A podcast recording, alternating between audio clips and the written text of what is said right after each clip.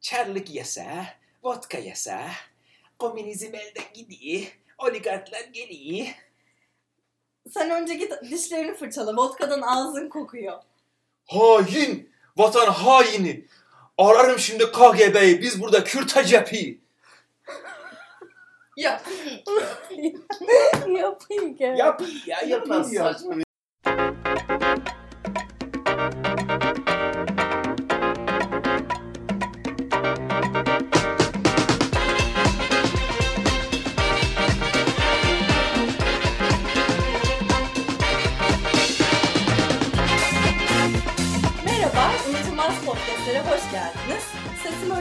öyle çıkmasa da ben Defne. Ben Arda. Nasılsın Arda'cığım? Sesine ne oldu? Hastayım diye biraz sanki bulutlu bulutlu geliyor sesim gibi Geçmiş olsun. hissediyorum. Geçmiş olsun. Uzun süredir e, ortalarda yoktuk. Piyasada yoktuk. Demişler ki bizim hakkımızda öldü. Şimdi bilsinler ki geri döndük. Geri döndük. E, o yüzden bomba gibi bir bölümle karşınızdayız. Bu bomba gibiliği desteklemek maksatlı olarak yanımızda konuklarımız da var. Evet. Bugün Ee, misafir, stüdyomuzda misafir ağırlıyoruz ya da misafirlerimiz stüdyolarında bizi ağırlıyorlar artık nereden tutarsak. Söz konusu misafirlerimiz Tuğba B ve Özgür B. Selamünaleyküm. hoş, hoş geldiniz. Hoş bulduk. Ee, Ca- Cambridge'imizin Kültür Sanat Merkezi 85 Hancock 85 Hancock. Aynen. Street'e Açık adres. Açık adres. Cesaretlisiniz. Airbnb'miz diyorsun herkese açık. Kat kat ve numara vermedik. İstiyorlarsa gelsinler kapı kapı geçsinler efendim. Çok, çok e, katlı ve çok daireli bir apartman zor olacağını tahmin ediyoruz.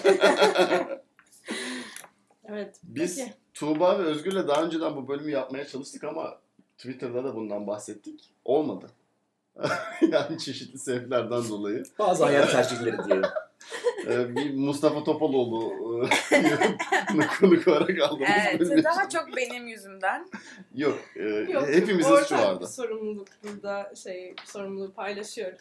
Evet. Neyse bu sefer başaracağız. Çaylarımızı aldık. Bireyler tek başına suçlu mudur yoksa toplum mudur suçlu olan değil mi? Ya işte ne güzel bağladın. Ne Tuğba. güzel bağladın, Sanki hakikaten, bugün bravo. konuşacağımız Acayip. konuyu biliyormuşçasına. Evet. Bugün neden bahsedeceğiz Defne? Ee, bugün Lawless konuşuyoruz sonunda. Evet. Ee, yönetmen adına baktın mı? Yönet, yönetmeni Andrei Zvyagintsev. Heh, Zbigniew İşte da benim de böyle bir özelliğim var. Ne yapayım? Rus isimlerini güzel telaffuz ediyorum. Sayın dinleyiciler burada bir araya girmem lazım. Arda bu ismi 3 haftadır çalışıyor. 3 haftanın sonunda bu mükemmelliğe erişti. Ben kendisine Andrei Bey olarak ifade edeceğim. Ben de Andrei Bey diyeceğim. Evet, çünkü bizim Arda gibi bunu çalışacak zamanımız olmadı. Kendisi bir overachiever olduğu için bunu da sonuna kadar e, en mükemmel şekilde yapmak istedi. Takdir sizlerin. Açtırmayın benim ağzım bu bölüm bitmez. Gençler. Ee, Lawless'tan bahsedeceğiz değil mi? evet Evet. Daha önce de Lawless'tan bahsetmeye çalışmıştık. İşte olmamıştı inşallah bu sefer olacak. Daha da güzel oldu. Aslında arada e, Zvyagintsyev'in bir önceki filmi olan Mesela Leviathan'ı ben açıp izleme fırsatına kavuştum. E, hatta e, biraz tartıştık da e, buna başlamadan önce. Dolayısıyla biraz daha e, geniş perspektiften baktığımız bir tartışma yaşayabiliriz diye umut ediyoruz. Evet, bir böyle biraz otör sineması sanki tartışacağız gibi. Çünkü Özgür de ondan önceki filmini izlemiş. Biz Leviathan izledik. Böyle ortaya Ben de bir şey izlemedim. senin Hadi Rus bir oğlum edebiyatı izledik bilgin yeter Tuğba'cığım. Daha geçiyor. Peki, e, bir kavramsal çerçeve bize çizmişsindir diye umuyorum Arda her hafta olduğu gibi. Notlarımı çıkardım. Evet, önünde görüyorum Haftalardır e, A4 e, boyutunda kağıdımda, föyü dosyamda taşıyorum notlarımı. Yani şimdi iki, şuradan başlamak istiyorum tartışmaya. Biraz da aslına bakarsanız e, cevabı da belli bir tartışma da Hı hı. e, gene de şey yapalım. E, tartışmayı başlatmak için doğru bir nokta diye düşünüyorum. Bu izlediğimiz film şimdi e, zaten Zvyagintsyev'in genel o filmografisine de uygun bir şekilde biraz işte bu Rus toplumundaki o böyle çürümüşlük, birbirinden kopmuşluk, böyle bir içi boş hissiyatını falan destekleyen bir film diye okunuyor genel olarak. Ya bu sırf bizim buradaki e, yorumumuz değil, daha genel olarak Loveless'la alakalı e, yorumları okuduğum zaman da benim aldığım izlenim bu. Hı hı. Ee, şurada şunu sorarak başlamak istiyorum. Sizce bu filmde biz ne kadar Rus toplumuna özel bir analiz görüyoruz? Yoksa ne kadar e, sadece Rus değil de daha genel böyle işte modern toplumlara dair bir eleştiri görüyoruz. E, bunları birbirinden ayırabilir miyiz? Ne kadar Rusya üzerinde bu filmi tartışmak lazım diye sorarak başlamak istiyorum. Tekrarlamak istiyorum ki bu sorunun cevabının aslında ne olduğu da biraz belli ama. Hı hı. E, Defne sen mi Başlayalım. başlamak istersin? Ben yo sadece küçük bir parantez hani burada acaba şey hani daha kapitalizmle ilgili bir soruya mı cevap vermeye çalışıyor diye yani e, modern toplumların problemi derken sanırım öyle bir yere mi çekiyorsun? Soruyu netleştirmeye Ee, çalış, çalışacağım. Tabii bir de ama işte komünizm geçmişi olan bir toplumun bu kapitalizme Evet. geçişinin yaşadığı işte komünizm elden Yani podcast'imizin başında da dediğimiz gibi bazı bu korkulara sahip olan kişiler var. Tepkilerini dile getiren onlardan biriyle kısa bir röportaj yapmıştık. O sırada bir e, ufak soundbite aldık o röportajdan. O zaman Özgür istersen Evet ben şunu Sen diyecektim. E, açıkçası e, benim düşüncem Andrei Bey daha küresel, daha bütün dünyadaki toplumların içinde girdiği çıkmazlara gönderme yapmaya çalıştı veya onlara en azından işlemeye çalıştığı bir film yaparken bence biraz Rusya'nın kendi dertlerine saplanmış kalmış. Yani orada belki işte cep telefonları, sosyal medya vesaire üzerinden birazcık daha herkesin sıkıntı yaşadığı konulara vurgu yapmaya çalışırken bence yine aslında iş dönüp dolaşıp geri kalan filmografisinde olduğu gibi daha ziyade Rusya dertlerine e, odaklanmış. Tabii çabası takdire şayan, o muhakkak. Ama ben yine de e, biraz da farklı bir şekilde tartıştığımız, yani acaba e, Nuri Bilge Ceylan sineması daha yerelden globale doğru gidiyor mu gibi e, bir noktaya parmak basmıştık daha evvel konuşmalarımızda. Bence Andrei Bey'in konuşma, e, Andrei Bey'in sinematografisi o yönde ilerlemiyor. O hala bence Rusya özeline fazla saplanmış, Rusya özeline fazla yoğunlaşmış bir şekilde devam ediyor. Ama benim kişisel fikrim bu konuda eminim karşıt fikirler bu grup içerisinde çıkacaktır. Ben bu yani şey Lovelace özelinde konuşuyorum. Ee, evrenselleşme gibi bir derdi olduğuna e, çok da ikna olmadım. Ya gerçekten hiç beceremediği için e, ya da bu kadar böyle hani sosyal medya işte, tropu gibi mesela Haneke'nin son filminde kullandığı. Çünkü Haneke de yine daha özel bir gruba hitap ediyor. Yani e, şey ekspertizi olduğu durum da belli. Derdi olduğu durum da ve grup da belli. E, mesela Haneke'nin son filminde de bu sosyal medya sanki olayı daha geniş bir çepere atmaya çalışırmış e, gibi gibi bir araç olarak kullanılıyor. E, ama burada onun tonunun da çok kuvvetli olduğunu düşünmedim ve artık o kadar Rusya ile ilgili bize e, net simgeler veriyor ki işte bayrak olsun, e, ne bileyim renk sembolleri olsun, işte yıkıntı, aşortmanı olsun. aşortmanı olsun, işte ne bileyim yıkık dökük binalar gördüğümüz sahneler olsun. Ee, sanki çok fazla Rusya'nın ikonografisine e, abanmış. Bu yüzden de ben böyle bir evrenselleşme derdi, mesela Kuş Uykusu'nda olduğu gibi, öyle bir evrenselleşme derdi okumuyorum Lavus'ta. Bilmiyorum Ha. katılır mısınız mesela? Ben de öyle Tuğba? düşündüm. Yani sen Rusya'ya batmış çıkamamış dedin. Ben de Rusya belki Rusya'ya batmış çıkamamış gibi gördüm daha çok. Evet. Daha durdu durdu. Güzel. Mükemmel. Aforizmalar gelmeye daha kaçıncı yedinci dakikadayız aforizma geldi ya. Bitmez bu bölüm. Rusya Bence. Rusya'ya battı. Güzel. Eyvallah. Çünkü yani daha doğrusu bu ekranların içinden hani dünyaya bakmaktan ziyade aslında küçük bir dünyaları var. Birazcık ona nasıl battıklarını görüyoruz yani. Ee, diklerindeki Ukrayna bile bir haber konusu olurken onun yerine gidip işte e, cep telefonuna gömülüyorsan aslında biraz da olduğun yere batmışsın sanki. Evet. Hmm. Burada tabii onu belki çok hızlı es geçtik ama tabii bu filmle aynı zamanda bir Ukrayna krizi var arka planda. Hı. Herkesin ekranlarda haber bültenleri üzerinden hatta yani obsesif bir şekilde haberlere bağımlılığı da tartışabiliriz ama yani genel olarak haberler üzerinden takip ettiği ama Tuğba'nın dediği gibi insanların sadece ekranlar üzerinden bunu gördüğü ve aralara da işte cep telefonu ekranlarındaki sosyal medya hayatlarını serpiştirdiği bir uzaklaştırma hali var. E, tabii yani bunun böyle çok e, veçelerini işte Irak Savaşı üzerine Amerikan sinemasında falan gördük. İşte insanların sadece CNN'de savaşı uzaktan izleyip hiç fazla bu konuda düşünmemesi gibi şeyler işlendi. Ama belki Rusya'da bu daha yeni dönemde ve bu sosyal medyanın da patlamasıyla farklı bir şekilde vücut buluyor. Ve insanlar işte artık saçma sapan kurumları çürümüş, e, bütün işte aile yapısı e, dağılmış bir toplum içerisinde ya en yanı başlarındaki kendi ülkelerin içindeki problemlere bile tamamen soyutla, soyutlaştırmış ve uzak kalmış olmaları belki bu e, film içerisinde Andre Bey'in birazcık daha bizim e, dikkatimize sunmak istediği konulardan biri. Çabuk döndüm bakıyorum. Yorum aforizma çok iyiydi dayanamadım. Şimdi o zaman şu üç noktayı bir ayrı ayrı denip onun üzerinden gidelim istiyorum. Yani bu filmi Ruslaştıran e, üç tane şey olduğunu düşünüyorum ben. Yani birincisi bu az önce Defne'nin bahsettiği şey genel bu Rus mi- mimarisinde olan böyle bir işte o etrafta gördüğümüz böyle metruk binalar. Hı hı. Komünist dönemden kalma değil mi? Böyle sürekli bir Sovyet onun mimarisi demek daha doğru. Evet yani. Ee, oradaki böyle işte o içi boş hani bir zamanlar aslında çok şaşalıymış bunlar ama artık yani ya kullanımdan düşmüşler ya da gözden düşmüşler falan. Ee, senin bunun hakkında kullandığın bir terim vardı. Yani bu e, bu mimarinin kullanımı filmde çok eğilmesi galiba biraz filmi fazla Ruslaştırıyor. Yani işte ruin porn diyorlar. Ee, yani sadece Rusya özelinde değil ama özellikle Rusya çağdaş sanatında e, hele foto fotoğraf özelinde e, bu ikonografi çok kullanılıyor. Yani birincisi tabii ki e, işte urban dokunun ne denir şehir dokusunun buna çok yatkın olması ve çok fazla Sovyet döneminden kalan mimarinin terk edilmiş binaların yaygın olması. Ee, ama bir yandan da işte belli bir sosyal commentary yaparken ya da daha böyle politik bir içerik e, ya da bir okumaya izin vermeye çalışırken bir yandan o kadar estetik olarak da göze hitap eden e, alanlar ki bunlar.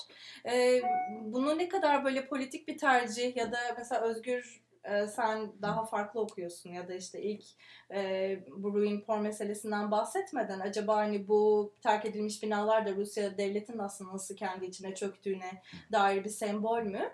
E, yani evet e, Zvaginse böyle kullanmış olabilir ya da böyle bir Telaffuz niyetle edemeyen adamın soyadını söylemeye, söylemeye çalışmasın, çalışmasın yani. diyorsun. Hak çok haklısın. Neyse yönetmen böyle Çalışanla çalışmayan Yani O Biz burada fark Ağustos böceğiyle karınca misali yani. İşte film içinde gönderme varsa podcast'e gönderme. Neden, neden olmasın dedi Arda ve Ağustos yani böceği ve karınca hikayesine de. Ama gönderme yaparak yapabildiğim gönderme de bu. Yani Evet. buraya fable'lar ve çocuk hikayeleri seviyesinde ama işte Ama gel gelişti. gör ki her karıncanın da başka bir karıncası var hocam. İşte Tuğba ya, yine işte. Tuğba bugün aforizmalarla ilerleyerek az evvelki aforizmayı Geçince. sağ ön koluma bu aforizmayı da sol ön koluma dö- dövme yaptırarak hayatıma devam etmeyi düşünüyorum. Evet, Neyse yani kusura bu, bakma. bu, e, bu baktığımız işte görseller bir yandan o kadar şairane ve güzel ki içinde farklı bir sosyal durum algılatacak mı bize ben şüpheye düşüyorum. Hele bir de bu kadar yaygın kullanıldığını bildiğim için ve e, Rusya'nın da şu an mesela bu işte Sochi mesela Sochi Project diye bir fotoğraf projesi var ve çok fazla ödül aldı. Yani bunu hani işte ne bileyim görsel e, sanatla ilgilenen herkes ya da işte bir şekilde böyle blogları falan takip eden herkes bil, bilir yani bu projeyi. E, o, işte Rob Hornstra'nın o projesi böyle tamamen Rusya'nın yüzü olduğu birkaç yıldır ve ağırlığı da hem portreler var hem de işte gördüğümüz hı. böyle terk edilmiş Sovyet mimarisi. Ee, dolayısıyla o güzelliğin içinde ne kadar başka bir şey okuyabileceğiz yoksa sadece bizim için böyle estetik, sinematik bir dünya alanı ya da öyle bir sahne olarak mı kalacak? Ee, ben orada bu kullanımın biraz tehlikeli düşün düşünüyorum. Burada bir parantez açıp bir soru Hı hı. sorabilir miyim? Tabii, Çok tabii. konuda konu hakkında bilgim olmadığı için biraz daha. E, Şimdi bu estetik idealleştirmenin Hı hı. yanında veya bundan ziyade biraz böyle eskiye veya en azından bizim hani eski evleri, yoksul evleri çekmece, sümüklü çocukları çekmece gibi bir romantizme mi? Yani geçmişi Hmm. romantize etmeye de mi evriliyor acaba? Yoksa başka bir şeyden mi Evet bahsediyoruz? var tabii o yüzden de aslında tehlikeli. Çünkü yani o nostalji ve bu romantize etme durumu e, yani hani belli eğer bir sosyal mobiliteden bahsedeceksek onun için de e, çok e, etkisiz ya da biraz uyuşturucu yönü olan bir etki. Ee, eğer o nostaljiye düşeceksek onun içinden daha üretken bir duygu ya da üretken bir düşünce çıkarabilmemiz çok zor. Dolayısıyla ben bu bu kadar açık, güzel manzara, yıkık dökük evler görmemizin biraz ne, kolaya kaçılmış bir tercih olduğunu düşünüyorum. Ben burada özellikle herhangi bir yıkık dökük harabe yer değil ama sanki eski bir Sovyet kültür merkezi, bir toplum merkezi gibi bir yerin kullanılması bu iş için. Yine Andrei Bey'in senin bahsettiğin gibi belki bir geçmişe öykünme ve işte orada bir şeyler e, nostaljiye kayma ve oradan herhangi bir çıkarım yapmadan ah eski günler ne güzel diye belki bir e, vurgu yaparak bize belki bir şeyler anlatmaya çalışıyor. En azından işte havuzu olan, e, tiyatrosu olan, çok şık fuayesi olan eski bir kültür sanat merkezinin şu anda tamamen yıkık yıkık olması. İşte Sovyet döneminde ne kadar iyiydik ama bak şimdi ne kadar kötü olduk. Eskiden buralarda toplum bir araya gelirdi ama şimdi ne kadar ayrıştık gibi bir şeye de sanki özellikle vurgu yapmak için çekildiğini ve özellikle de o alanın seçildiğine inanıyorum. Ama dediğin doğru e, şu açıdan oradan ben bir şey çıkacağına inanmıyorum. O sadece nostaljiye gider. Oradan bir olumlu enerji çıkmaz. Ancak geçmişe öykünürsün. O açıdan da Andrei Bey'i belki eleştirmemiz Bu- biraz mümkün gibi. Bu dediğini biraz galiba işte bu Leviathan'ın finalindeki o işte balina iskeletiyle bir araya da koymak lazım. Orada da benzeri yani işte bu mimari üzerinden değil ama e, yani onun da herhalde en standart okuması şeydir yani işte bir zamanlar bu denizlerde işte böyle acayip at koşturan bu balinaları şimdi ancak burada iskeletlerinde çocuklar ağlıyorlar e, falan gibi bir şey var. E, dolayısıyla bence hakikaten öyle ben biraz burada Özgür'e katılıyorum yani öyle bir öykünme var ama e, doğru bir yere gidiyor mu gitmiyor mu emin değilim. Ee, yani onun da dediği gibi. Ama evet yani özellikle bu özellikle yani bu vurgulama önemli bir tercih ve yani Rus topluluğu yani bu filmi Ruslaştıran en önemli unsurlardan bir tanesi bu olabilir. Bir de sadece yıkık dökük mimari de değil. Bol bol işte ne bileyim sosyal konut da görüyoruz. Yani mimari üzerinden film çok fazla hem sınıf göstergesi e, olarak kullanıyor bunu. İşte sonundaki sahnede çok abartılı bir işte lüks görüyoruz. Bir balkon sahnesi görüyoruz. Ona geliriz. Ee, ama hani mimari tercihler ya da işte adamın ekonomik çöküşünü de yine evin üzerinden görüyoruz filan diğer Hı hı. adamın. Ee, hani belki sadece yıkık dökük harabeler değil ama e, genel olarak Sovyet mimarisinin de e, şeyde film filmin anlatısında önemli bir eleman olduğunu herhalde hemfikiriz bu konuda. Aynen. Çok hızlı bir şekilde bu konuyu açmışken ona değineyim. Bu filmi Ruslaştıran ikinci mesele, ya üç tane mesele var notum demiştim. Birincisi bu işte mimari meselesi. İkincisi de bu senin az önce değindiğin. Filmin finali e, biraz şeyi insan düşündürüyor değil mi? Yani bu işte hani acaba Rus toplumu üzerine genel bir yorumdan mı bahsediyor falan diye. Sen de az önce tam o konuyu e, değinmek üzereydin. Biraz daha tamamla istersen söylemek istediğin şeyi.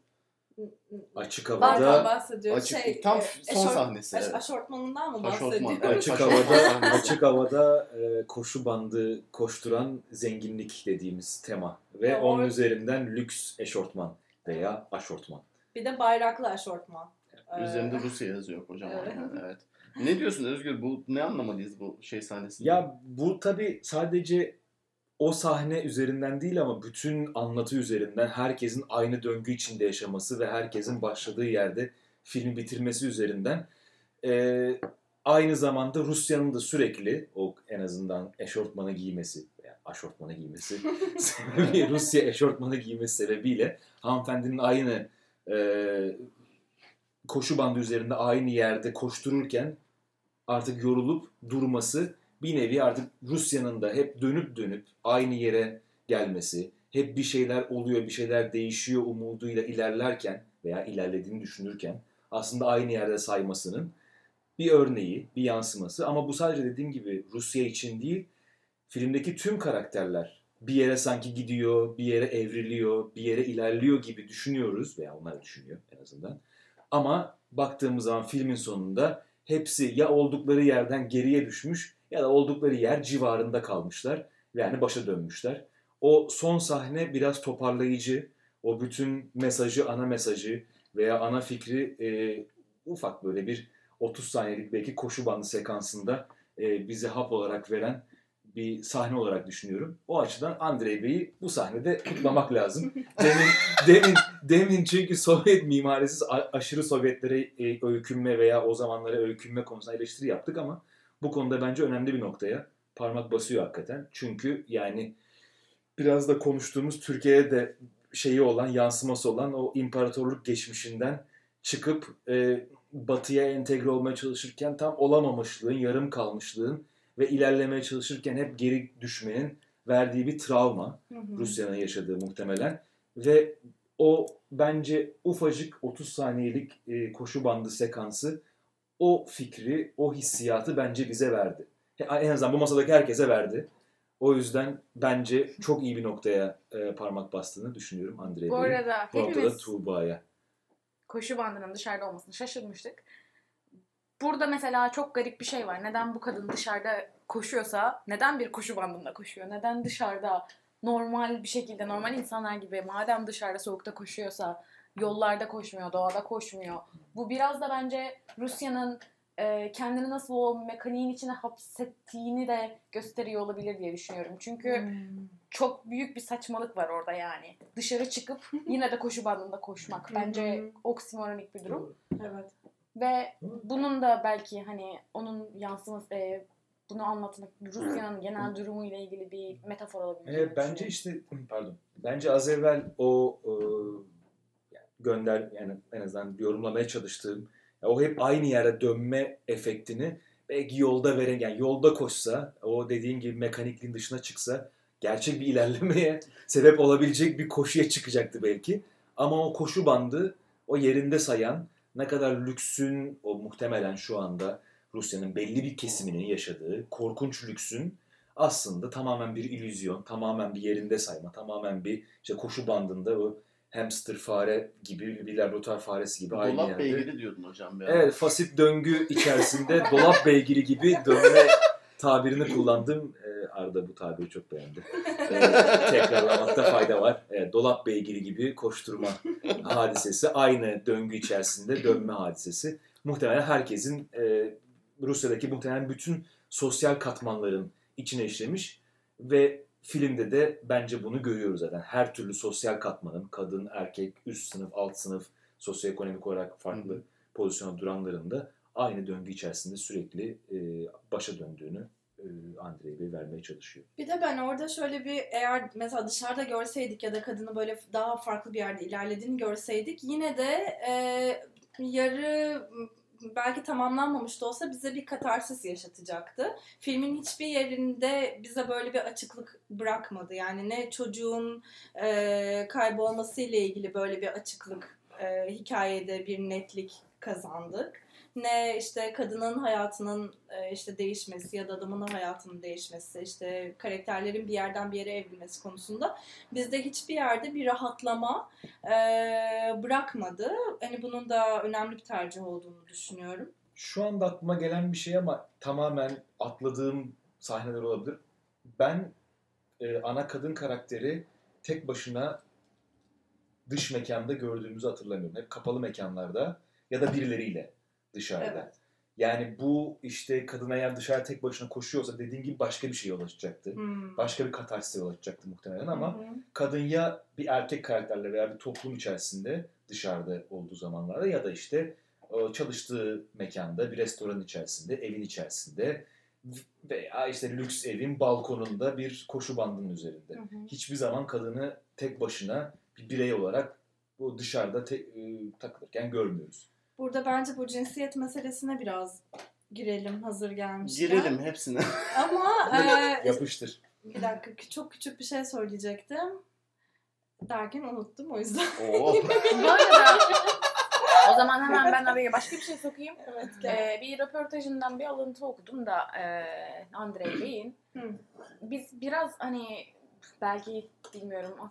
olarak toplumsala e, daha ilgi duyan insanlar mıyız? Ama e, Rusya, Rus bir yönetmen olarak kendisi aslında böyle düşünmemiş miydi? Veya politik sebeplerden ötürü mü böyle söyledi bilmiyorum ama bu röportajda daha çok ben insan doğasıyla ilgileniyorum daha çok. Tabii ki bu Rusya'da olduğu için film. Hı hı. Tabii ki Rusya ile ilgili şeyler olacak ama e, ana amacım hiçbir zaman politik değil şeklinde açıklamalar yapmış.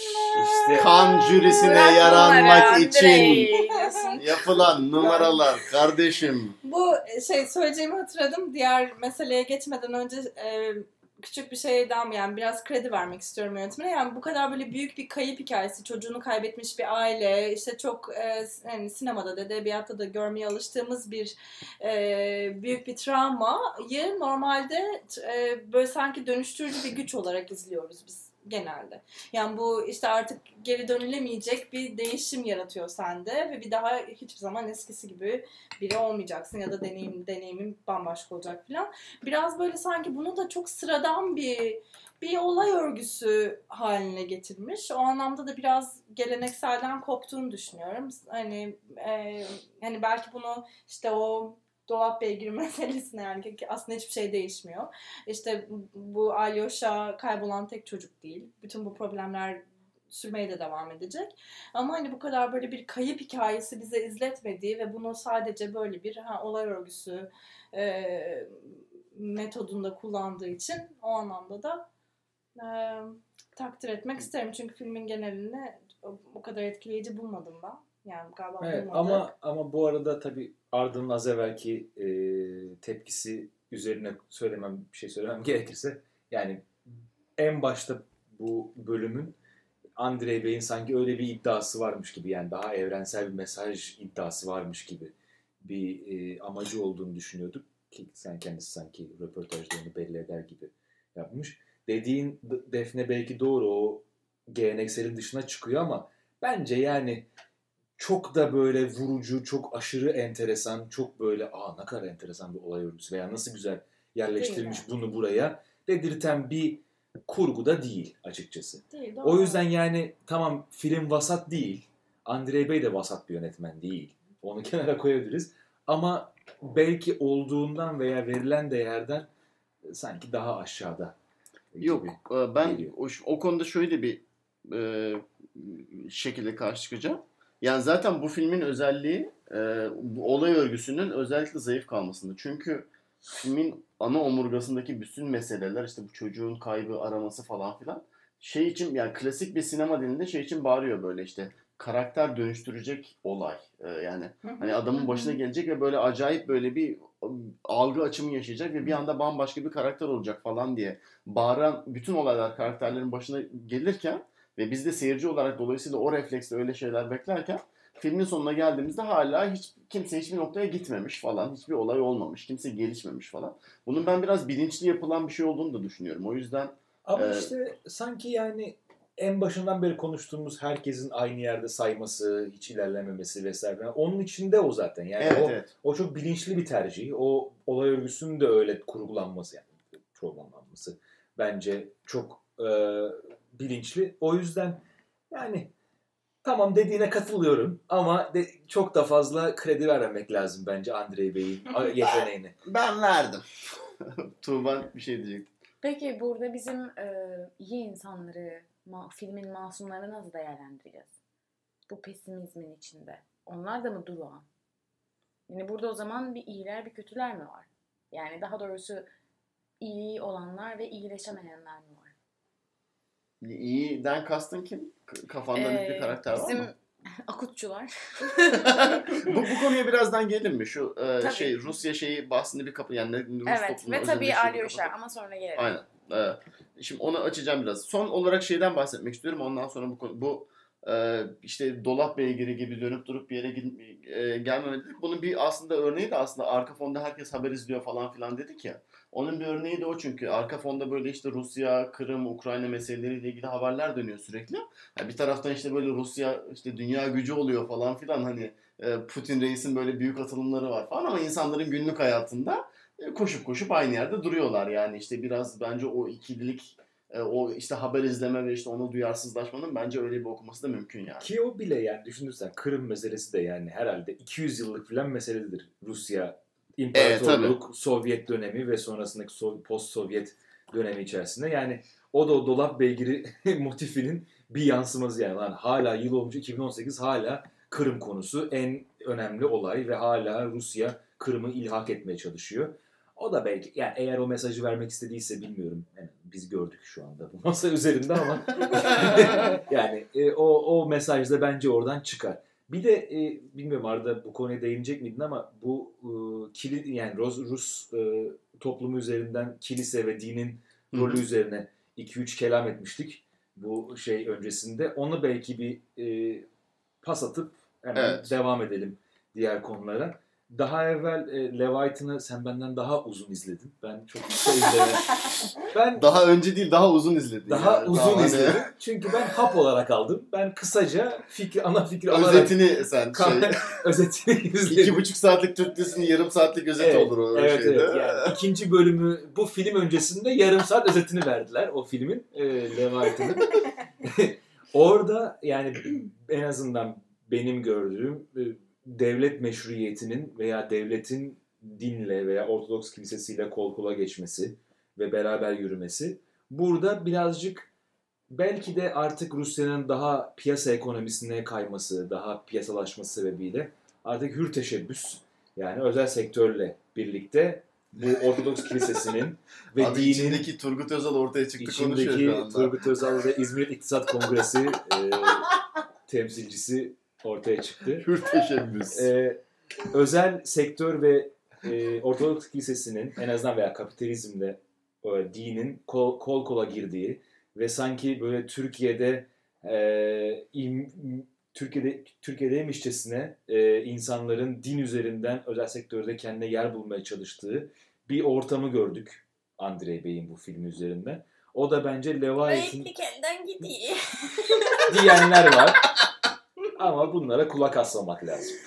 Ee, yani burada dönüş filmini e, galiba bu masada belki çok izleyen yok. Ama en azından benim hatırladığım şöyle bir, tamam reis tamam ya anladık okey. şöyle bir baktım masaya. Pek bir entelektüel seviye nasıl masaya düştün diye bir şaşırdım ama neyse. Ölüm grubuna düşmüş ya garibim valla. ölüm değil bence ölü bir kurban şeklinde. Daha ziyade. Ama orada yani bunu konuştuk. E, Din orada yoktu çok fazla. En azından benim hatırladığım din ana tema değildi ama Leviathan'da da bu filmde de din teması gözümüze sokuluyor. O orada var. Rus toplumu içerisinde önemli bir yerde. Devletle ilişkilerde, özel sektörün içerisinde, toplumun içerisinde bu e, din ve dinin yarattığı o din, yani Ortodoks Kilisesi'nin yarattığı bir kurum var. Onun yarattığı baskı her yere işlemiş ve oradan buradan çıkıyor. O yüzden de e, sanki eğer Andrei Bey çok Rus temelli bir şey yapıyorsa, sinematografi geliştiriyorsa ki biz sanki öyle olduğunu düşünüyoruz bu masaya. Yapıyor yapıyor. Etrafında. Yapıyor sinsi sinsi yapıyor. Belki belki Rusya'da 2000'lerden bu 2018'lere doğru daha dinin sosyal hayatta daha yoğun olarak hissedildiği e, veya Ortodoks Kilisesi'nin daha yoğun olarak baskısını veya görünürlüğünü hissettirdiği e, bir ülke haline gelmiştir. Belki oradan da onu çıkartabiliriz. Şiriyat geliyor. Onu öyle değil, şöyle de okuyabiliriz gibi gelmişti bana. Yani sadece dinle ilgili değil bu. Devlet, bürokrasi, genel olarak yine burada ünlü kurumsalcı ekonomisi öğrencisi varken biliyorsun kurumsal açıdan bakalım demiştik. Yani genel olarak bir kurumsal yozlaşma ve e, aile kurumu da buna dahil. Böyle de okunabilir diye düşünüyorum. O kadar dine özel bir şey olduğuna emin değilim o yüzden. Peki bu kadar kurumsal yozlaşmanın üzerine bu bahsettiğimiz filmdeki bu işte gizli üstü kapalı sivil toplum kurulumu örgüsünü bu işte akut severlik falan filan. Ya çünkü filmde böyle bir hava var değil mi yani işte devlete gidiyorlar meselelerini çözmek için sonuç alamıyorlar falan arkasından yani gene sonuç alamıyor ama hani gördüğümüz açık bir şekilde şey övgüsü var işte sivil toplum bu işi yapıyorsa o yapıyor falan gibi bir durum var. Ee, bunu nereye koyuyorsun yani o kadar kurumsal yozlaşmanın getirdiği bir şey midir bu onun yüzünden mi ortaya çıkmıştır? Ona rağmen mi ortaya çıkmıştır? Bence e, bu birazcık onun yüzünden mi, ona rağmen mi o kısmını tam bilmiyorum ama sürekli böyle bir umut besletiyor. Hani böyle insanlar var, belki bu çocuklar bir şekilde bu kaybolan çocuğu bulacaklar diye bir umut besliyorsunuz film boyunca. Ve genel olarak da toplum e, nezdinde de bu insanlar size umut besletiyor film boyunca.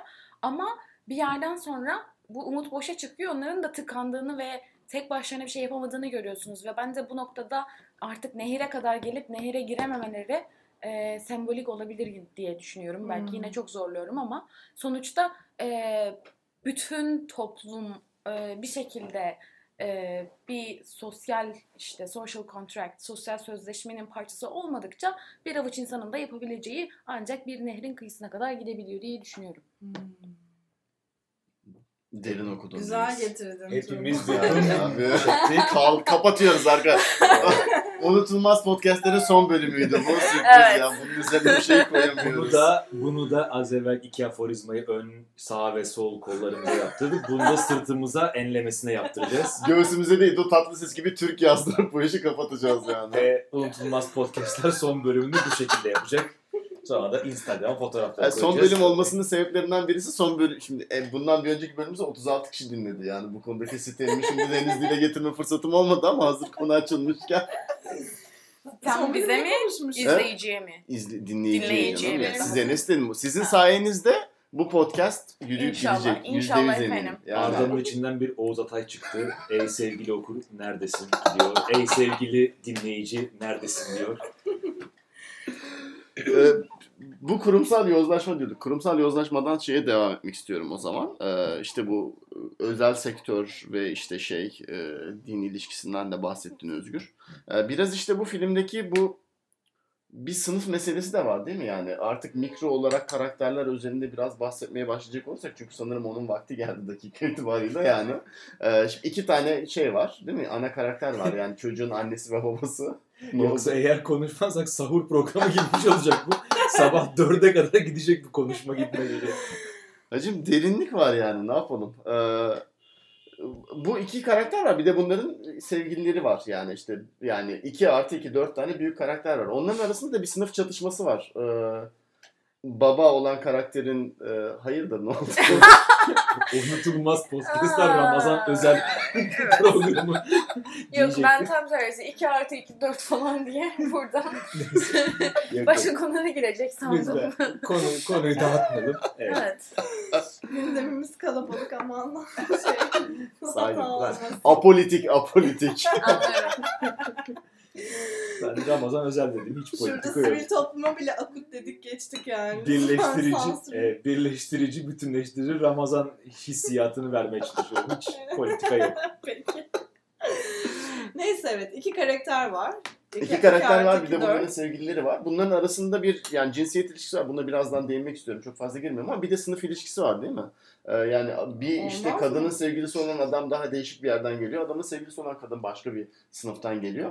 Adam filmin sonunda bu boşanmayı yaşadığı için sosyal statüsünü kaybettiğine dair bir gönderme olabilir olmayabilir emin O- değiliz falan. Artık ben emin eminiz çünkü son sahnede böyle birer dakika arayla dışarıda dışarıda kadının yürüme bandında koştuğunu görüyoruz. Onun öncesinde adamın yeni evliliği ve hayatında işte kayınvalidesiyle beraber oturuyor. Artık iç güveysi mi olmuş yoksa ona mı taşımış onlar muallak.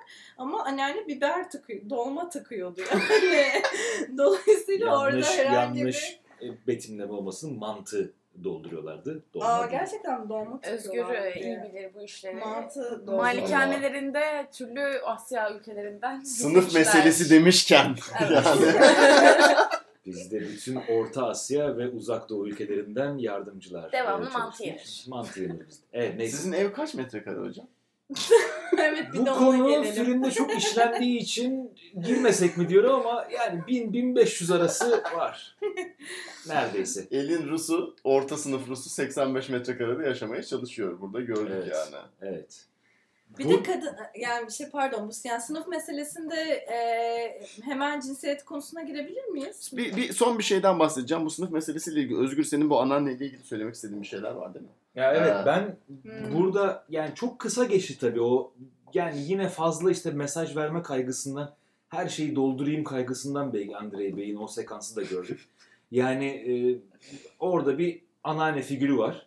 E, ana kadın karakterin annesini oynayan e, şehre birazcık daha uzak bir yerde kırsalda yaşayan ve hafif de muhtemelen artık e, akli dengesini yitirmeye başlamış yalnız, yalnızlıktan bir kadın yine işte dediğim gibi mesaj kaygısıyla sanki ben onun unutulmuş, kırsalda yaşayan, e, şehirleşen Rusya'nın gerisinde kalan Rus nüfusu, muhafazakar Rus nüfusunu tas- e, tasvir ettiğini tahmin ediyorum. Yani çünkü o anneanne karakteri gelişmedi. Orada kaldı. Bir ziyaret ettiler. Kadıncağızın işte bir deliliğini gösterdiler ekranda. Ve sonra kadın yok oldu.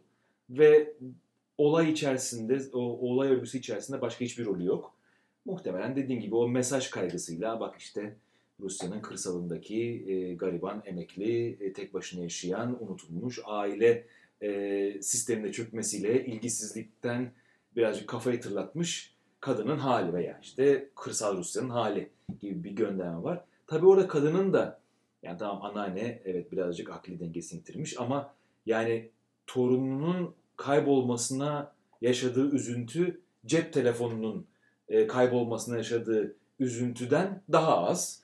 Ve burada yine bir cep telefonu ve sosyal medya göndermesi bir kör göze parmağa devam mı acaba e, düşüncesini sorusunu aklıma getiriyor. Yani yine biraz Andrei Bey zorlama bir mesaj vermiş. İşte kadıncağız telefonunu kaybetmiş. İşte telefonuna daha çok üzülüyor torunundan. Ya bir de genel olarak bu duygulanım eksikliği bütün karakterlerdeki yani çocuğun kaybolmasına verilen tepki de birbirleriyle iletişimsizliklerindeki o durum da işte belki böyle bir Rusya'nın işte e, daha geniş bir semptom olarak okuyabileceğimiz o duygulanım eksikliği biraz bu ekran meselesiyle fazla destekleniyor. Dolayısıyla söylediğin e, hani acaba anneannenin orada verdiği çocuğun kaybolmasına verdiği tepki versus işte telefonla arayışı bilmem ne e, sanki genel örüntüye doğru düştü gibi geldi bana. Ee, bu noktada e, dikkatimi çeken bir şey filmde. Çocuğun posterlerini astıklarında, Hı hı. resmini astıklarında etrafa insanlar görsün, ihbar etsin gördüklerinde falan diye. Ee, işte iki tane Rus gencini görüyoruz. Umurlarında değil görmüyorlar bile posteri zaten. Hı hı. Bir yandan da başka bir otobüs durağında bir adam tek o afişe dikkatle bakan insandı ve zannedersem göçmendi. Hmm. Ama bu benim anlayışım. Ee, sadece görüntüsünden dolayı öyle bir şey düşündüm.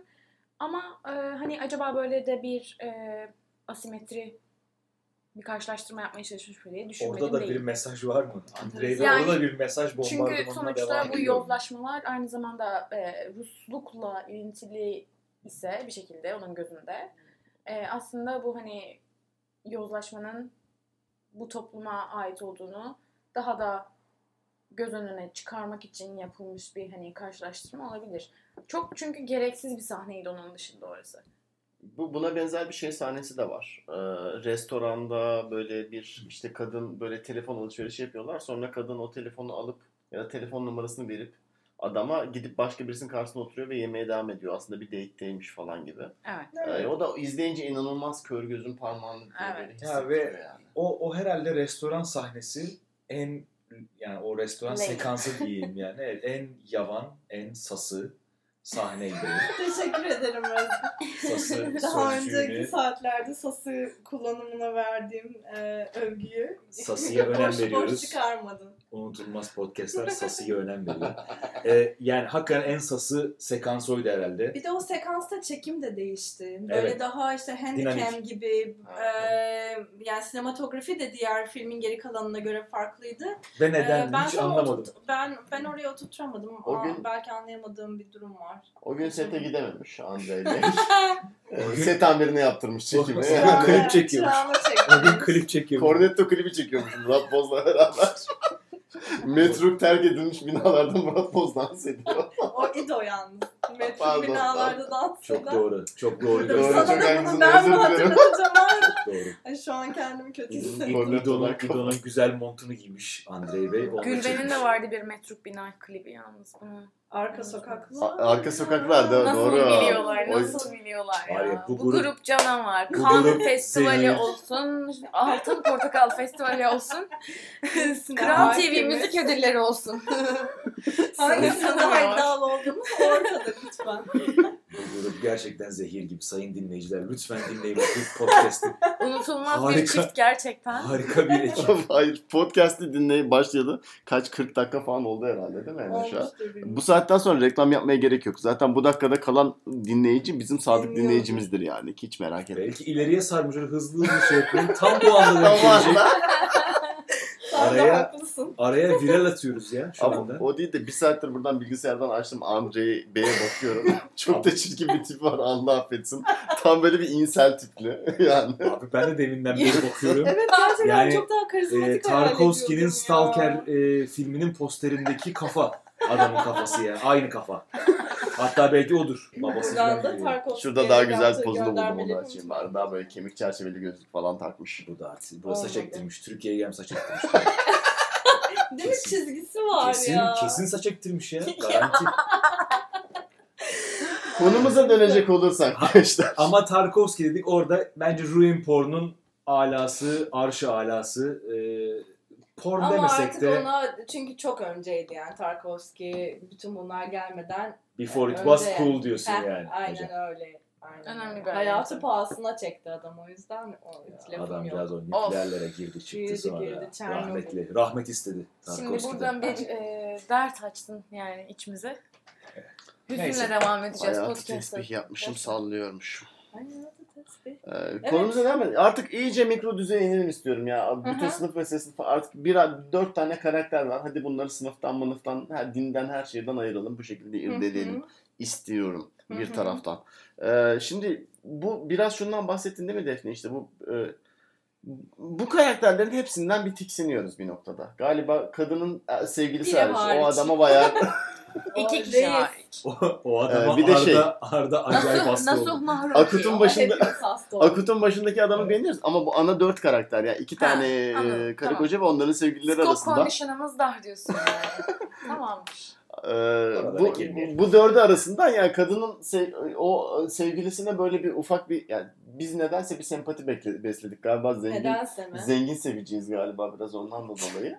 Ee, ama İşte öteki içimizdeki ikinci Özal da çıktı. Hür teşebbüsten sonra zengin seven. Ben zengin severim. Dedi. Bir de adamın yaşına da biraz hürmetimiz var yani. Hani perform Yaşına göre. yani performansı konusunda Tabii modern tıbbın da mutlaka faydası olmuştur.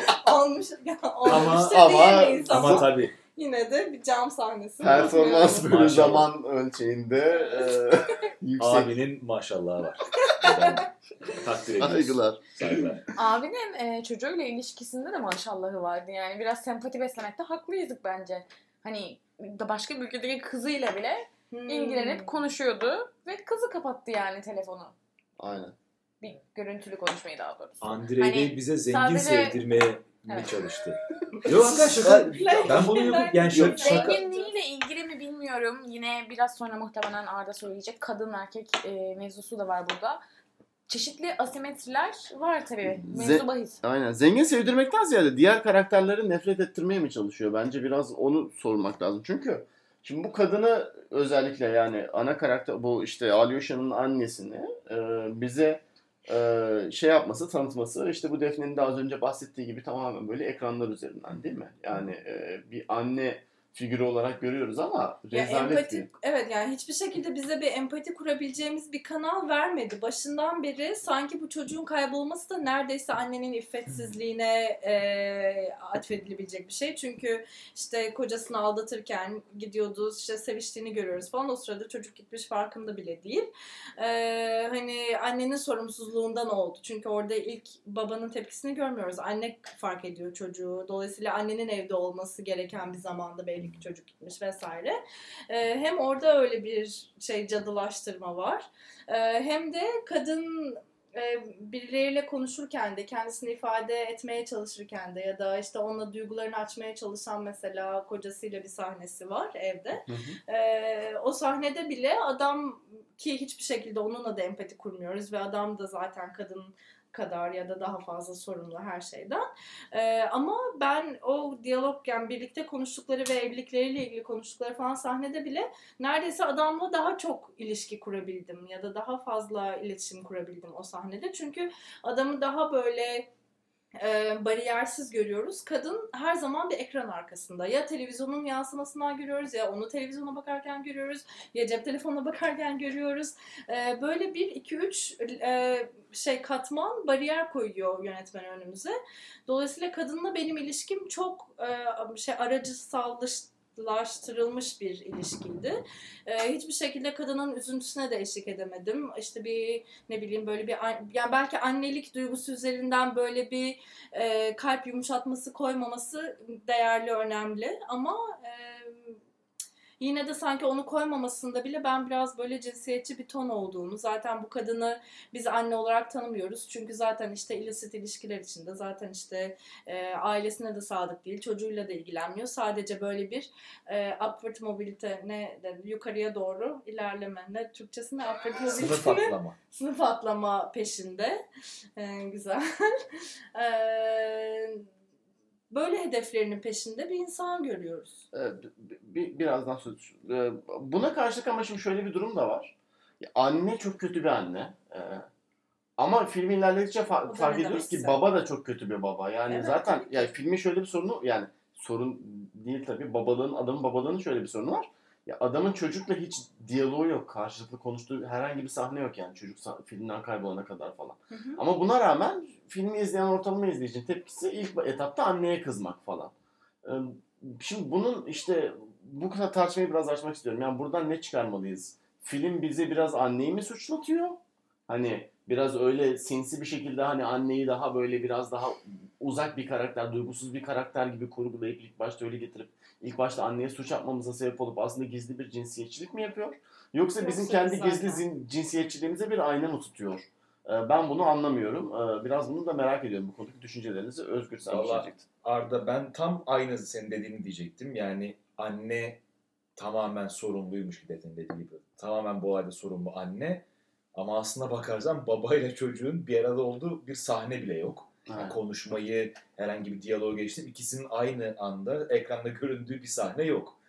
Ve e, bu sadece e, yani bana sorarsan sadece bu anne üzerinden değil diğer kadın karakterlerin de ya işte biraz kafayı tırlatmış az evvel dediğimiz anneanne örneği ya işte biraz şımarık sonrasında kadının e, kız arkadaşı sonrasında e, karısı olan kadında olduğu gibi E, veya annenin kendisinde olduğu gibi ilgisiz, hayasız ifade edilmesi. Yani sanki erkekler özür dilerim. Sanki erkekler tamamen işte kendi hayatlarını e, kurmaya çalışırken kadınlar o döngünün içerisinde onlara engel oluyor. İşte çocuk doğurarak e, e, aynen çelme takıyor. İşte çocuk doğurarak, onları engelleyerek, onların başına çorap örerek vesaire. Burada yani çok gizli değil bence bayağı gözümüze sokulan bir mizojini, bir kadın düşmanlığı var gibi. E, ve özellikle de tek, tek sempati duyduğumuz iki karakter, yani birisine kısmen, birisine belki tamamen. Birisi akut lideri dediğimiz abi. Diğeri de e, ana kadın karakterin e, ikinci eşi olan veya ikinci partneri olan karakterin ikisinde erkek ve lider ve işte o bütün alfa erkek özelliklerine haiz olması, işte parasının olması, sosyoekonomik olarak belki yüksek olmasa da lider rolünde olması Tabii. bence o erkek kadın asimetrisini böyle bayağı kafamıza çakıyor ve o da çok rahatsız edici geldi bana açıkçası doğrusunu söylemek gerekirse. Bir de şey e, kesinlikle katılıyorum. Bir de e, hani dedik ya işte erkekle ya babalarla çocukları çocuğun hiçbir iletişiminin olduğu sahne görmüyoruz Hı hı. falan. Aslında o da adamı eğer sıfırdan başlatıyorsa kadınla çocuğun o kadar kötü ve mutsuz sahnesi var ki kadınla çocuğu zaten eksiden başlatıyor. Yani orada e, evet belki tabii biz de belli bir bagajla geliyoruz ve işte e, belki bizim cinsiyetçiliğimizi de bize biraz gösteriyor. Ama e, bunu yaparken ya bize bunu sordurtması bile bence bugün özellikle çok problemli. Yani bunu e, arada mı bırakıyor bize, bunu mu gösteriyor yoksa film cinsiyetçi mi diye sordurtmaması lazım eğer hani göster gö- bize bir şey göstermek için yapıyorduysa bunu. Yani başarısız bir e, arada bırakma. Bir şey Yo Tuğba? bir şey demeyecektim ama çocuğa ne oldu çok merak ediyorum diyormuşum. bir de şey yani e, belki bu hani masum karakterler konusunda hani çocuk er, yani erkek çocukla e, işte Alyosha konusunda belki bir şeyler söylemek istersin. Bir, birazdan gelelim bu konuya. İstemez. Şu şeyi İstemez kadın erkek şeyini bir kapatalım. Özür dilerim. Yok şey yapacağım soracağım. Ee, söz veriyorum yani. Bunların hepsi notlarımızda var. Ee, kırmızı kalemimizle teker teker üzerini çiziyoruz konular açılınca. Karınca merak etmesin. sonuçta. ya. Defne'nin Ee, dediği bu arada hakikaten bence yani bu belki tartışma içerisinde en önemli noktalardan biri. Ya hakikaten 2018'de film mizojinist mi değil mi diye tartışmayalım ya. Ama Ya oraya varmayalım. O tartışma o çerçevede ilerlemesin. Yani bize versin desin ki ya ben size şu mesajı veriyorum ama mizojini yapmıyorum. Yani bir kadın erkek asimetrisi koyacağım ama orada amacım benim Hı. mizojini değil dedirtsin ve oradan devam edelim biz. Evet yani bu Ama soruyu biz- yine sordursun Ha, yani. Biz bunu Ya da- konuşmayalım. Mizojinist Aynen. mi bu adam? Bu kadın adam hakikaten kadınları daha kötü mü kurguluyor? Veya daha erkeklerin az evvel çelme, erkeklere çelme takan karakterler olarak mı kurguluyor biz burada konuşmayalım artık. Yani o mizojininden kurtulmanın iki yolu var potansiyel olarak filmde. Birincisi tabii ki işte bu hem adamın hem de kadının iki tane sevgilisi var artı iki olan karakter. Onları biraz daha dengeli kurmak olabilirdi. Adamın e, sevgilisi orada dengeyi çok ciddi şekilde bozuyor. Çünkü çok kötü kurulmuş bir karakter. Tamamen tek boyutlu.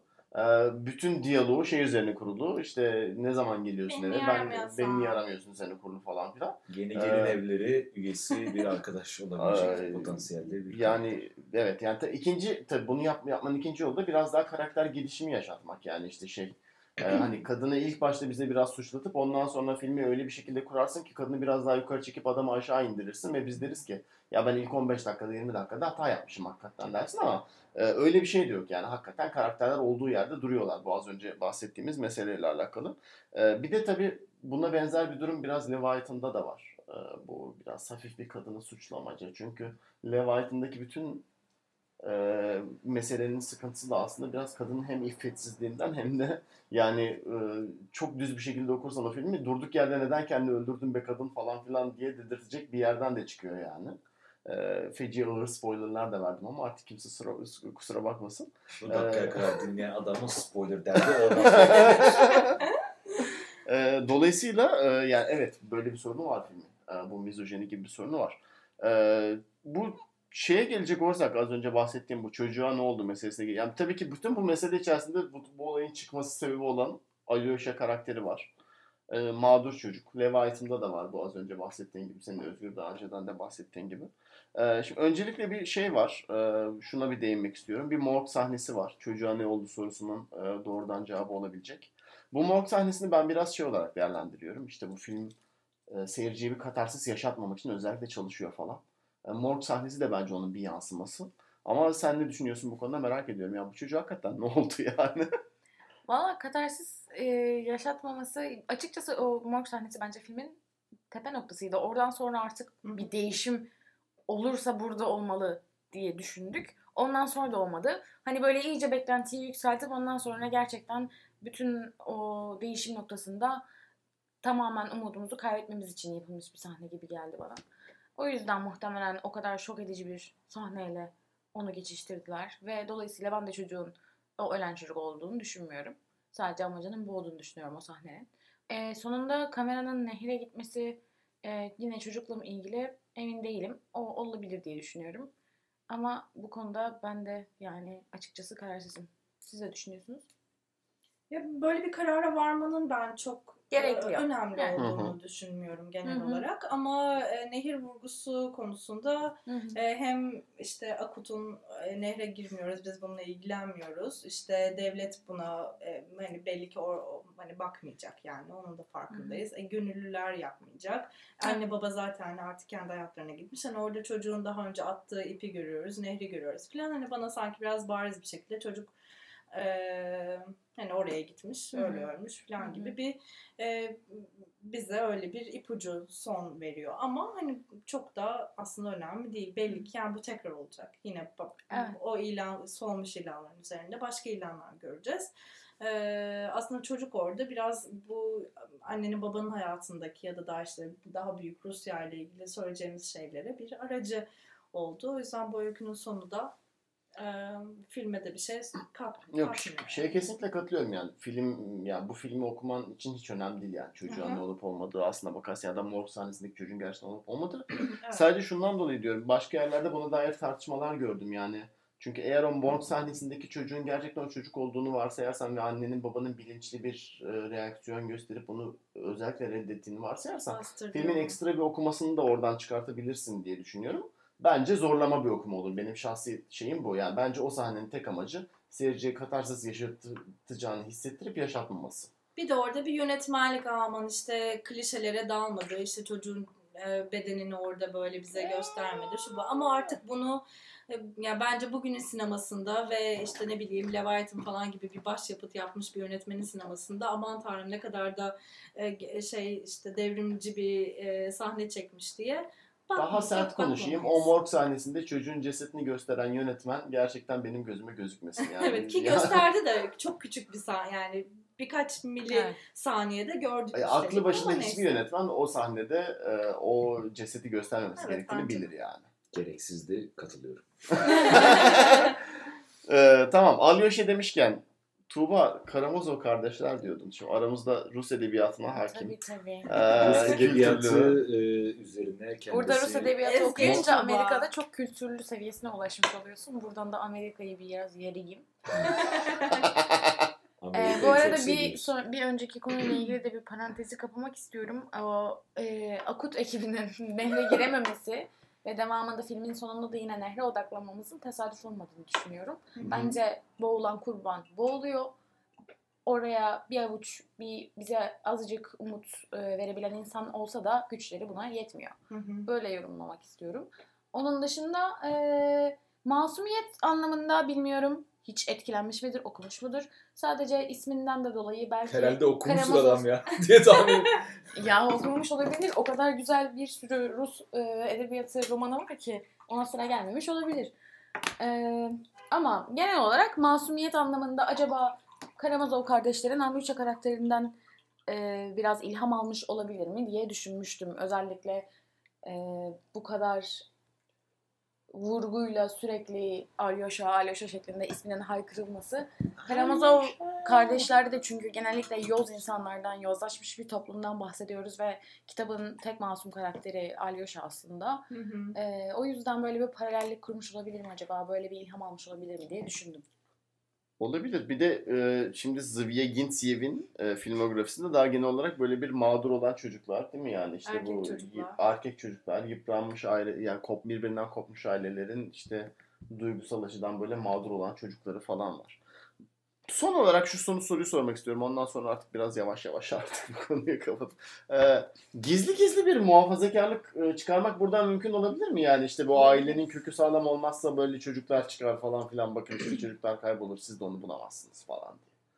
Ee, la yani böyle bir Tabii okuma ki mümkün zaten mü? bu Ya ben cinsiyetçiliğiyle çok içkin olduğunu düşünüyorum yani bu muhafazakarlığın. İşte kadın gider başka ka- adamlarla fingir derse dönünce de çocuğunu bulamaz. Hani bunu normalleştirdiğini de düşünüyorum. İşte ne bileyim şirketin işte sen e, boşanamazsın falan. Yani bütün bunlar böyle sanki bir şekilde meşrulaşıyor e, filmin sonunda gibi hissediyorum. Dolayısıyla hiç gizli gizli değil. E, Açık açık bağıra muhafazakar bağıra muhafazakar, bağıra bağıra cinsiyetçi olduğunu düşünüyorum film. Ama bu muhafazakarlık bence yani Rus Ortodoks yani dini muhafazakarlık değil daha işte aile temelli. Hı hı.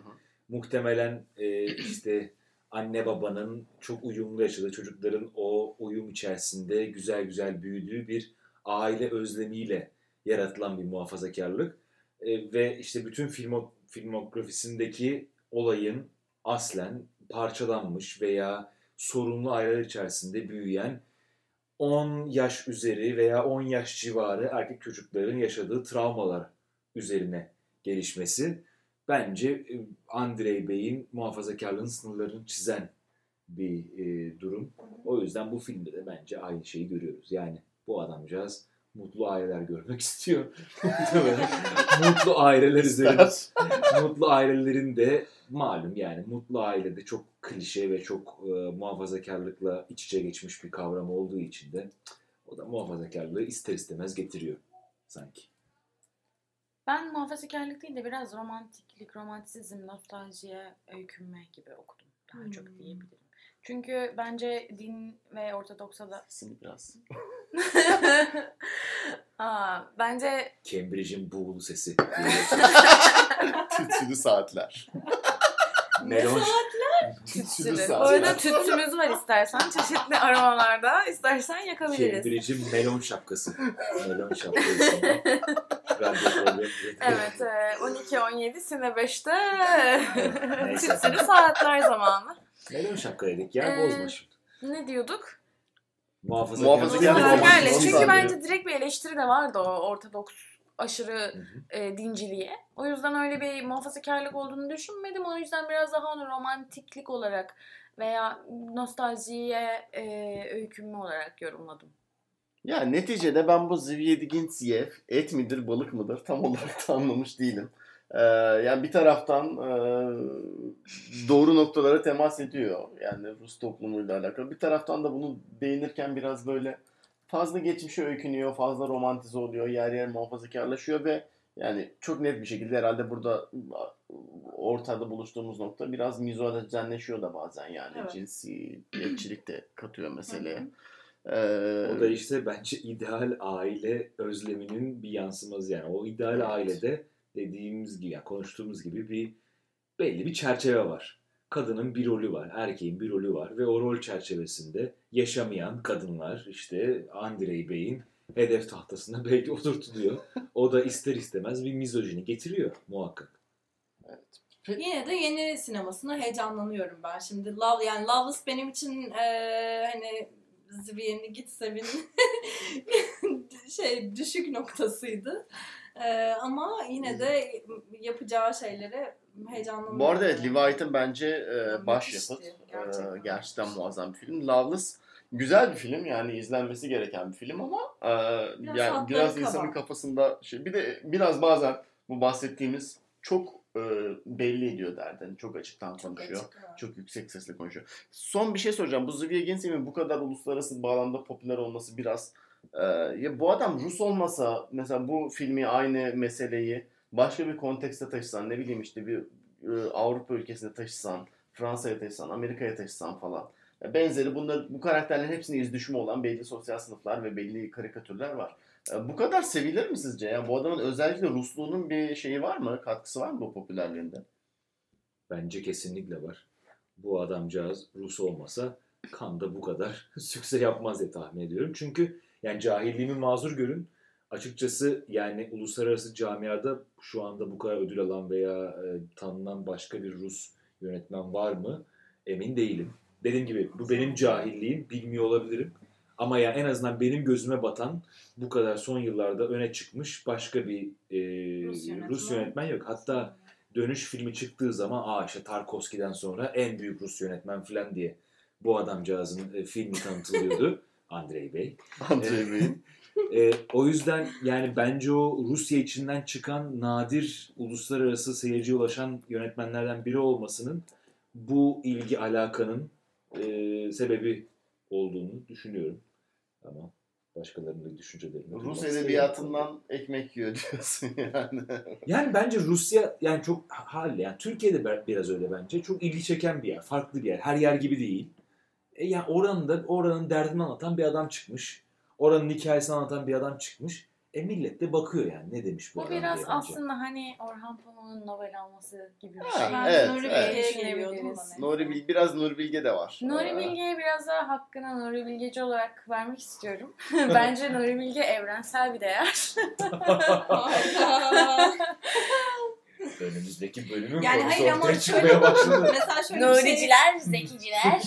şöyle bir şey Karışıyor. söyleyemez miyiz? Yani mesela bir zamanlar Anadolu'da da kurduğu o böyle e, işte dışarının gözünü içeriye aldığı başarıyı daha sonra Kış Uykusu gibi çok daha işte evrenselleştirilebilecek bir filmle devam ettirmesi ve oradan yürümesi mesela biraz benziyor olabilir. Olabilir. İkisinin de birbirinden ne kadar etkilendiğini, öykündüğünü. Ya işte diyorum ya dönüş filmi bence daha evrensel bir filmdi. O açıdan ben geriye gideceğim. Bir Hmm. regresif bir hareket görürken bence Nuri Bilge işte o anlamda daha evrensele doğru ilerliyor gibi. Gidiyor. Oraya doğru gidiyor gibi. O yüzden daha Ama progresif şimdi yine olduğunu geri gittiğini biliyoruz. Evet, O biraz zaman gidiyor, Ahlat gidiyor. Ahlat Ağacı. Ağacı'yla tekrar bu masada buluşalım o zaman. Aynen Ne ya. dersiniz? Ahlat Ağacı. Ee, Aydın Doğu Demirkol, Murat Cemcir gibi bütün e, şey muhafazakar tipli. Anadolu'nun bağrından kopup gelmiş komiklerin hepsinin oynadığı. Ee, Ahlat Ağacı gibi Anadolu kokan bir ismin İngilizce çevrilince de The Pear Tree'ye dönüşmesi. Ergen filmi Birazcık- olmuş biraz Yani- maalesef. Yani neydi bu? Ay şimdi ismini unuttum. Böyle daha e, şeye dediğin gibi ergenlere hitap eden Amerikan yakın dönem filmleri ismine benzer bir isme dönüşmüş. İnşallah başarılı olur. Uluslararası diyerek milli birlik ve beraberlik mesajlarıyla bu programı, bu bölümü ne kapatabilir. kadar güzel orta yolları buldun. Of, gerçekten ya, sana- Gerçek bir çatı adayım ya. Hürriyet gazetesinden köşe yazarı teklifi gelecek o Ya. kadar orta yolda Yani ya. gerçek bir çatı adayım ya. Beni, beni değerlendirsin. İttifaklar. Peki İttifaklara göz kırpıyorum. hadi sözü e. Tuba'ya verelim. Sözü bir Ee, söz üstadına, bir edebiyat üstadına Suna verelim. yakın gibi şiir okuyarak bitirdi. Öncelikle çok teşekkür ediyoruz bizi misafir ettiğiniz Biz için. teşekkür ya da ederiz. misafir olarak e, podcastinizle evimize geldiğiniz için. 180 derece çevirerek Anna Karena'daki şu, şu sözü bununla belki bitirebiliriz. Mutsuz aileler birbirlerine benzer. Her mutlu ailenin ise kendine özgü bir mutluluğu vardır. Uhu, bunun üzerine hiçbir şey söyleyemeyeceğim.